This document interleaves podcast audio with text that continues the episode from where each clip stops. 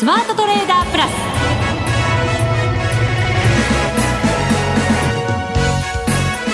全国のリスナーの皆さんこんにちは。内田まさです。この時間はザ・スマートトレーダープラスをお送りしていきます。この方をご紹介しましょう。国際テクニカルアナリスト福永博之さんです。よろしくお願いします。はいこんにちは。よろしくお願いします。よろしくお願いします、えはい、新型コロナウイルス感染予防対策ということで福永さんとは今日もネットをつないで、お話をさせていただくということになっております。よろしくお願いいたします。はい、はい、こちらこそよろしくお願いします。さて、大引けの日経平均株価ですけれども、5日ぶりの反落ということになりました。292円29銭安、27,241円31銭で、まあ、300円弱下げたわけですけれども、はい、なんかこの下げ幅よりも、下げた内容がなんかあんまりいい感じじゃないような気がするんですけど、どうですか、福永さん？いや、本当そうですね。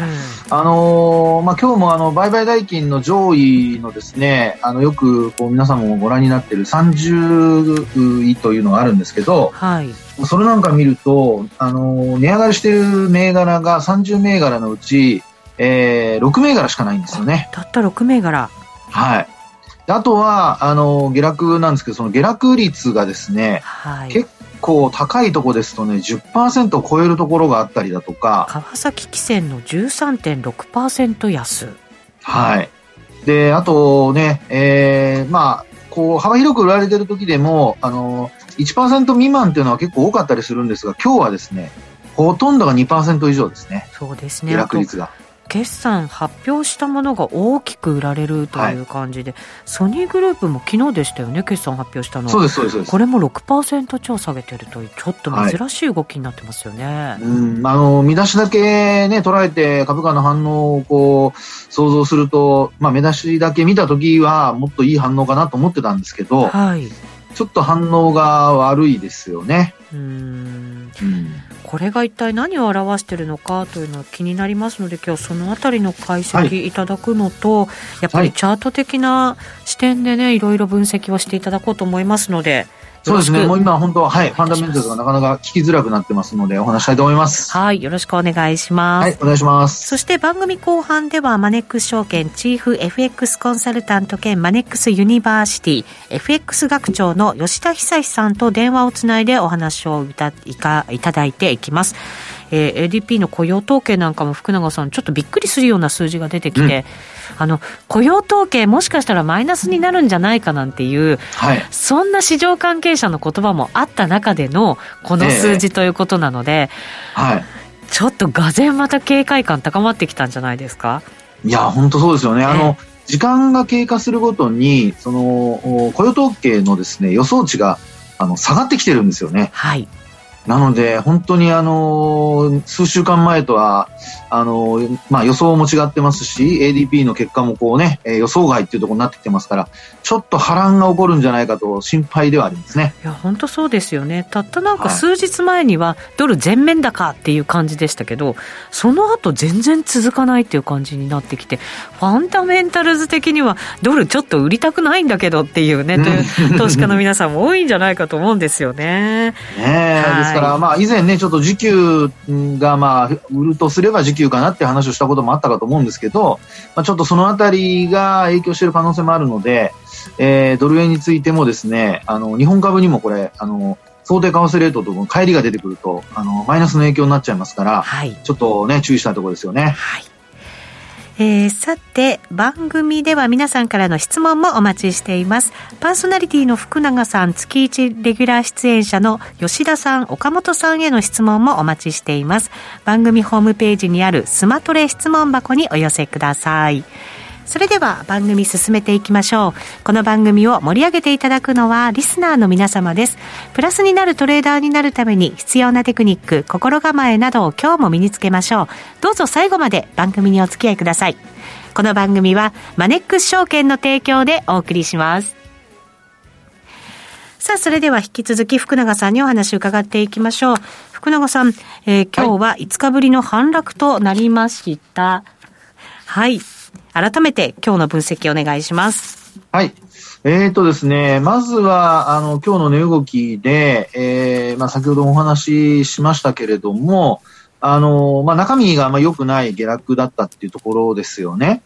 で、主力株が、こう、下落率が大きいというのも、あの、これまでにちょっとあんまり見られなかった、あの、下落の仕方なのと、はい、それからあともう一つは、やっぱりあの、えー、先ほど内田さんからも話ありましたが、川崎線が売られたりとかですね、えーあの、バリュー株が今日結構売られてるんですよね。はい。はい。なのでですね、あの、まあ、これまでは金利が上昇するので、えー、ハイテクだとかのグロース株が、あの、売られる対象になって、でその分、その、グロース株よりも、ハイテク株、あ、ごめんなさい、あの、グロース株よりもですね、バリュー株が、あの、しっかりという、それで、マーケットはこう、行ったり来たりをしながら、あの、なんとかこうね、持ちこたえたりしてたわけなんですが、はい、ちょっと今日の東京市場を見ると、あの、ハイテクだけじゃなくて、バリュー株も下落をしてしまっているっていうところなので、えー、まあ、これがですね、その先ほども内田さんから話ありましたけど、理由としてね、どう考えるかですよね。はい。で、まあ考え方としては、やはり、あの、業績がよく言われるその株価は先を読むとすると、はい、あの、ピークアウトしちゃうんじゃないかと。ね、その辺がやっぱり、あの、一つは売り材料として、まあ、要は利益確定売りだとは思うんですが、あの、確定売りのですね、まあ、材料にされてしまっていると。ですから、ですよね。投資家の方の目線は業績って言っても、本当来期の方に向いてますもんね。そうですよね。ええ、なので、あの、逆に良すぎると、あの、反応が、こう、逆に出ちゃうっていうんですか？今足元でこんなにいいんだったら、来期はもうちょっと伸びないんじゃないかっていうような、ちょっと逆の見方ですよね。先取りしちゃってるんじゃないかみたいな。そうです、そうです。まあ、先取りもそうでしょうし、はい、あとは、あの、足元で、あの、今、あの、えー、内田さんの話で言うと、先取りとか、あと、えー、業績、まあ、例えば利益を先食いしちゃってるとかね。なるほど。受注を先に、はい、あの、もう受けてしまって、まあ、それで利益が出てしまっているとか、まあ、そうなると、やっぱり来期の気象にですね、まあ、要は4月以降ということになりますけど、あの、利益としてはですね、進捗がちょっと悪くなったりするんじゃないかとか、まあ、その辺をですね、ひょっとしたら見ているのかもしれないなと。はい。で、はい。特にあの、まあ、海運株ですよね。あの、PBR が、まあ、1倍前後っていうのはよくわかるんですけど、例えば今日、先ほど話が出ていた、あの、川崎汽船とかですね、これ予想 PR でですよ。PR がなんと1倍台なんですよね。PBR じゃなくて PER ですか、はい、そうです。ですから、あの、私見てるのはロイターベースのやつを見てるんですけど、はい。あの、それを見ると、PBR の方が、株価純資産倍率の方が1.23倍で、で、株価収益率の方が1.56倍なんですよ。普通ちょっとね、考えられないですけどね。まあ、要は、こうなると、本当に業績信用されてないっていうふうに捉えるしかないので、はい。えー、本当にさっきお話したような、あの、利益確定売りなのか、それとも本当にピークアウトで、もうこの先、あの、業績がね、もうこれ以上伸びなくというふうに見ているのか、まあ、ちょっとね、持ってる人にとっては、えー、これでっていう話でなかなかね、あの、えー、売買判断難しいところだとは思うんですけども、はい、あの、現実問題として、えー、確かにまあ今そういうふうに低い PR まで、えー、なってる銘柄も売られちゃってると。うんあの全体的には、はい、あの安値更新するまで売られて、ようやくこのところ足元切り返しをしつつあるみたいな感じで、ほっとされてた個人トレーダーの方も多いと思うんですよね。そうですね。決算発表を機に、えー、はい、少し買われてくるんじゃないかなとか、戻ってくれるんじゃないかなって期待もありましたけれど、はい、そこがやっぱりちょっとなんか、叩かれちゃう感じですよね。そうですね。なると。えー、でね、今、野田さんの話で、一番やっぱり、あの、端的に現れているのが、あの、まあ、えー、主要指数って日経平均トピックス、あと日経ジャスダック平均とあとマザーズ指数があるじゃないですか。はい。で、このですね、4つの指数で見ると、下落率が一番大きいのが、なんとマザーズ指数なんですよ。マザーズはちょっと下落大きかったですよね。ね、今日4%以上下落してるんですよね。えー、で、さらにですよ、先ほどお話した4つの指数に加えて、まあ、この番組ではいついつも取り上げてます日経500。はい。これも見るとですね、なんと日経500がその次に下落率が大きくて、1.57%の下落率なんですよ。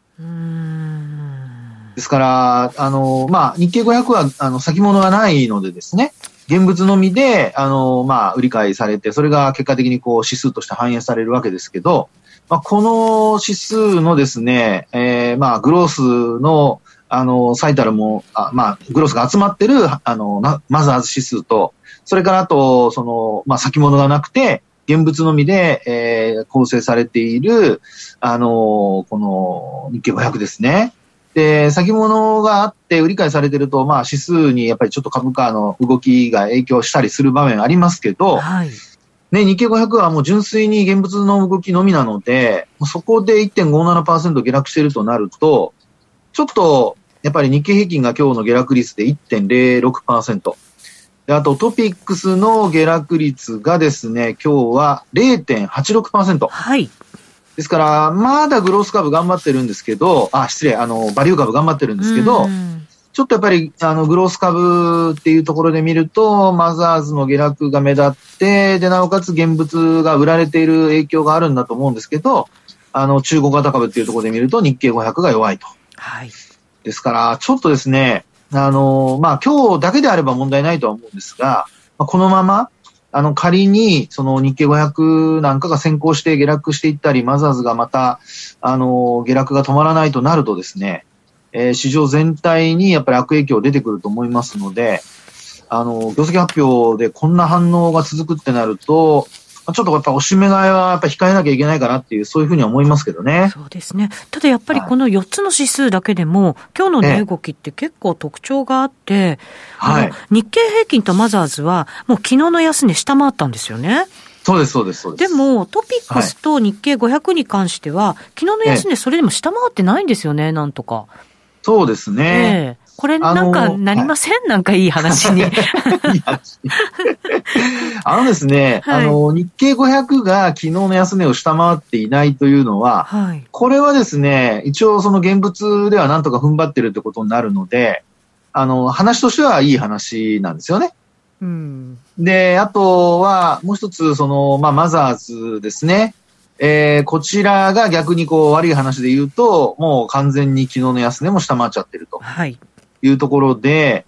えー、まあ流れとしてはですね、あの、日経500現物で特に主力株が頑張ってるところではあるんですけど、あの、グロスがやっぱ下げ止まらない。それから、あと、バリュー株も若干売られてるっていうのは、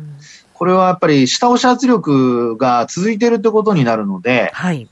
明日以降、もし今の内田さんの話にあった、その日経500と、それからトピックスが、あのまあ、仮に今日の安値、それからと昨日の安値を下回るようなことになってくると、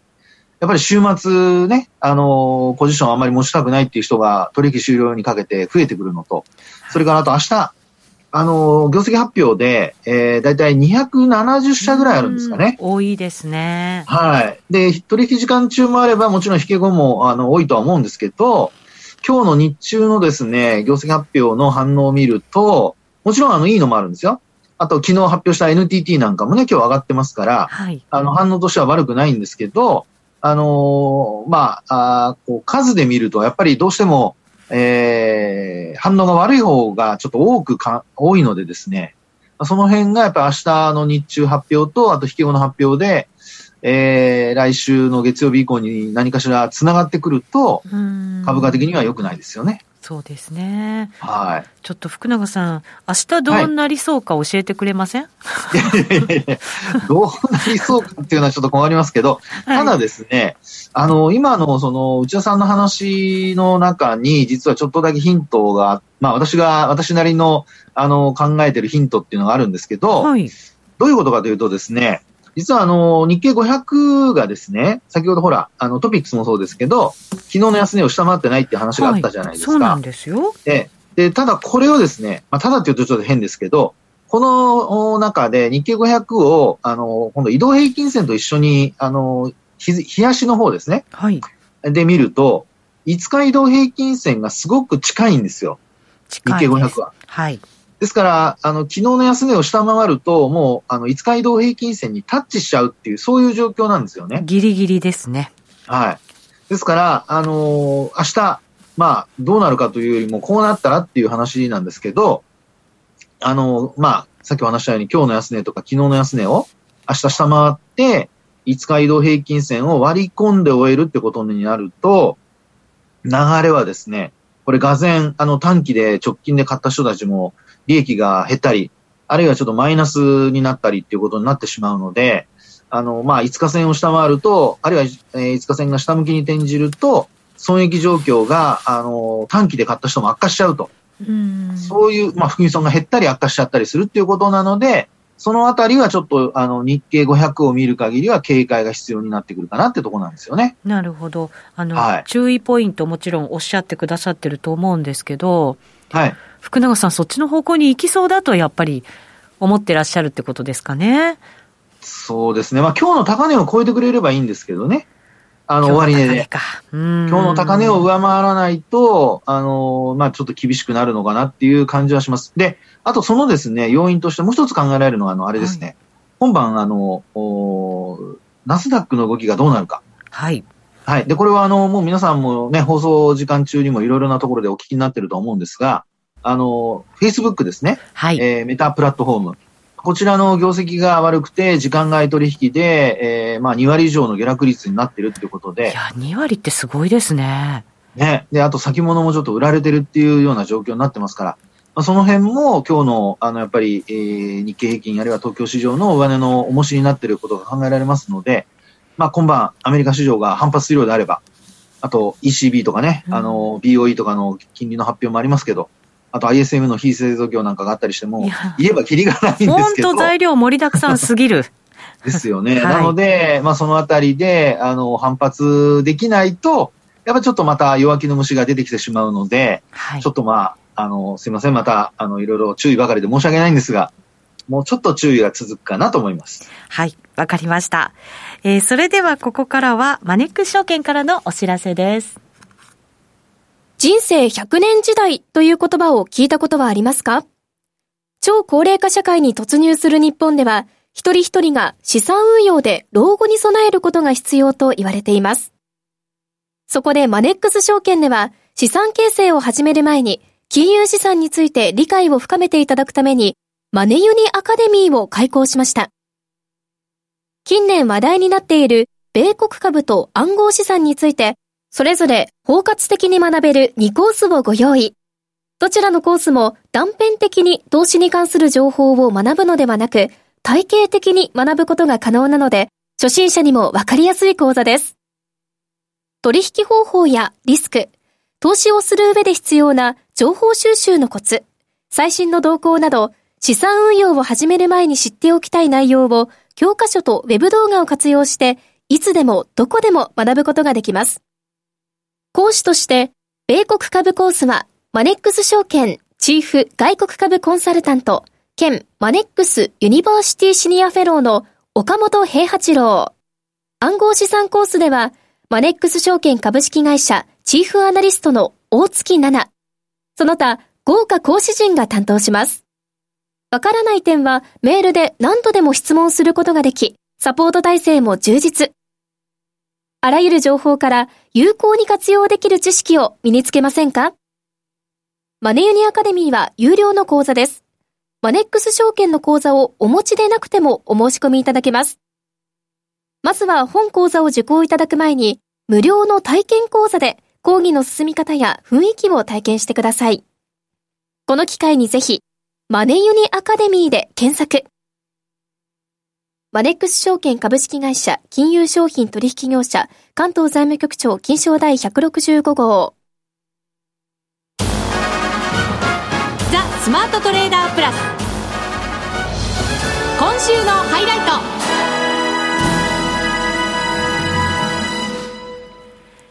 ここからのゲストです。マネックス証券チーフ FX コンサルタント兼マネックスユニバーシティ FX 学長の吉田恒さんと電話がつながっています。吉田さん。はい。こんにちは。よろしくお願いします。はい。よろしくお願いします。さてさて、ズバリ伺いますけれども、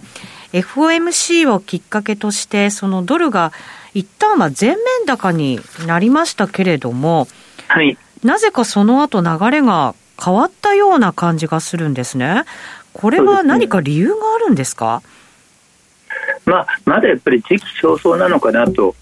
はい、それは何の時期が？はい、あのドルドルが一段高に向かうには時期尚早なのかなと。はい。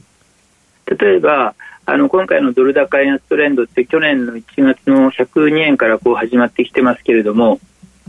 その中であの大きくドル高が進んだ局面って主に2回あったじゃないですか。はい。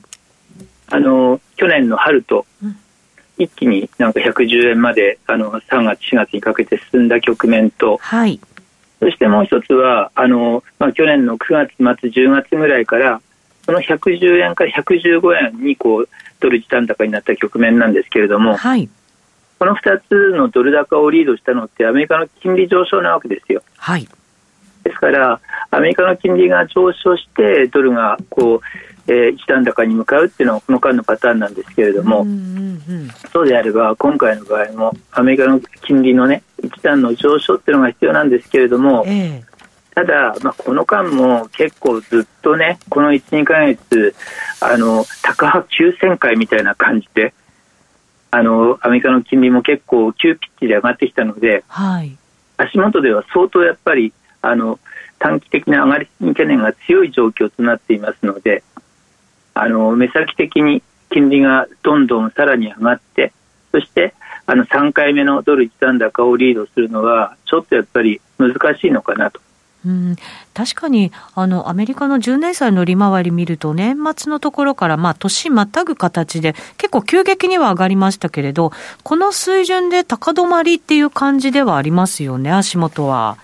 そうですよね、うん、それに僕この番組でもよく言いますけれども本来はこういうやっぱりアメリカの金融緩和の見直し局面において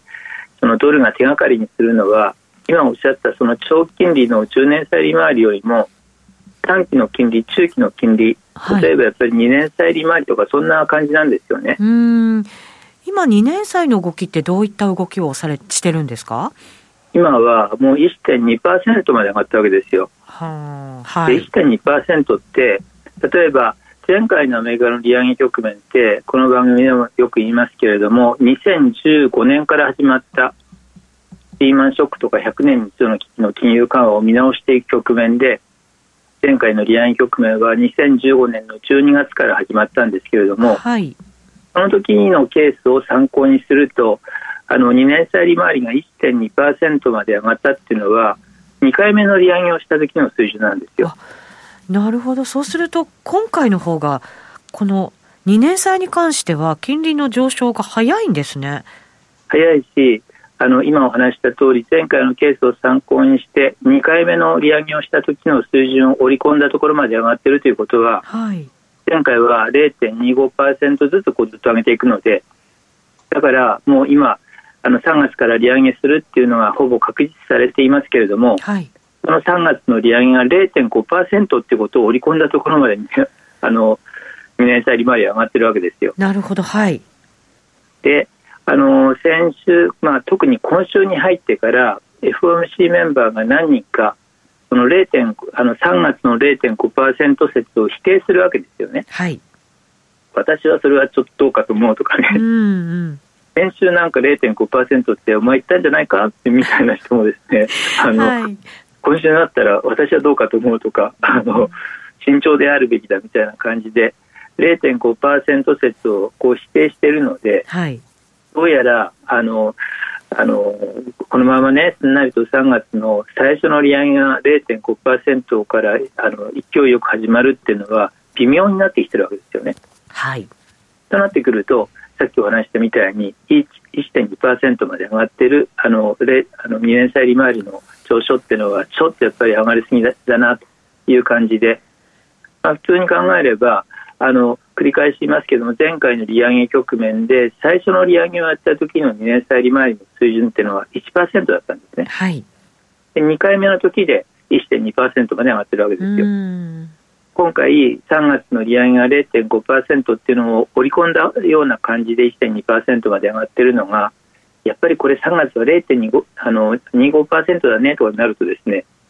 あの単純な言い方すると今の1.2%の水準から1%前後までやっぱりあの2年債利回りは下がる可能性なんですよね。ああなるほど金利の方が調整してくると。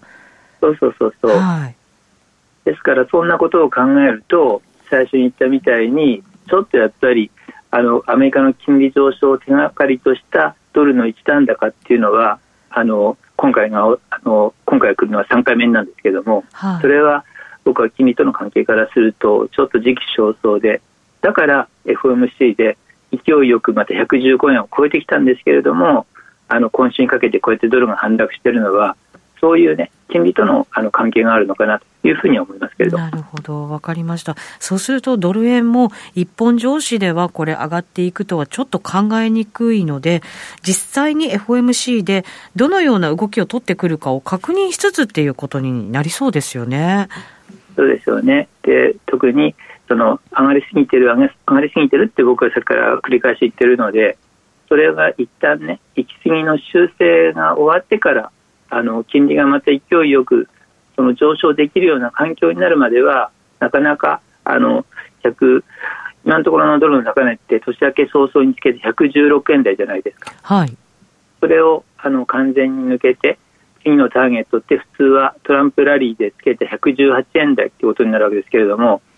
それを目指すドル一段高が始まるのは金利の上がりすぎの修正が終わってもう一回金利が本格的に上がっていけるようになるまであのもう少し時間がかかるんじゃないかなって思いますけど、ね、ただなんかあれですね。FOMC で何回かは上げてくるっていう予想が出されてる感じじゃないですか。もう市場も織り込んでるわけですけど。だからまあどっちにしても上げてくるっていう感じにはならないんですねマーケットは。そんな単純なものじゃないんですね。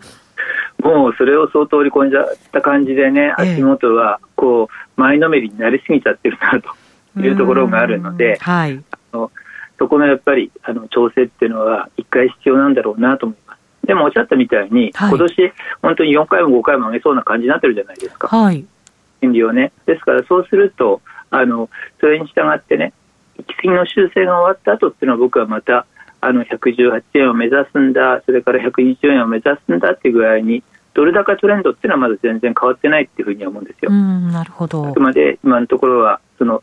あの行き過ぎがね必要なところに来ているので、まあ、行き過ぎ局面みたいなねそんなふうに思ってます。はい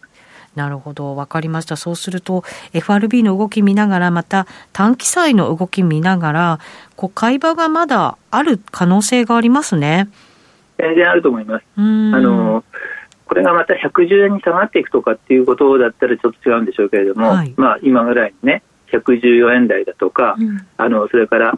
ちょっと前に FMC 前に記録してたあの113円台とかっていうのはそれはあのスピード調整ということで十分あり得るもんだなと思ってます。はい、わかりました。ありがとうございます。えー、吉田久さんにお話を伺いました。吉田さん、ありがとうございました。はい、ありがとうございました。さて、あっという間にお別れのお時間が近づいてきました。ここまでのお相手は、なあ、ひろゆきと、内田まさみでお送りしました。それでは皆さん、また来週、ま、あったような、合わなかったような、まあいいですかね。はい。この番組はマネックス証券の提供でお送りしました。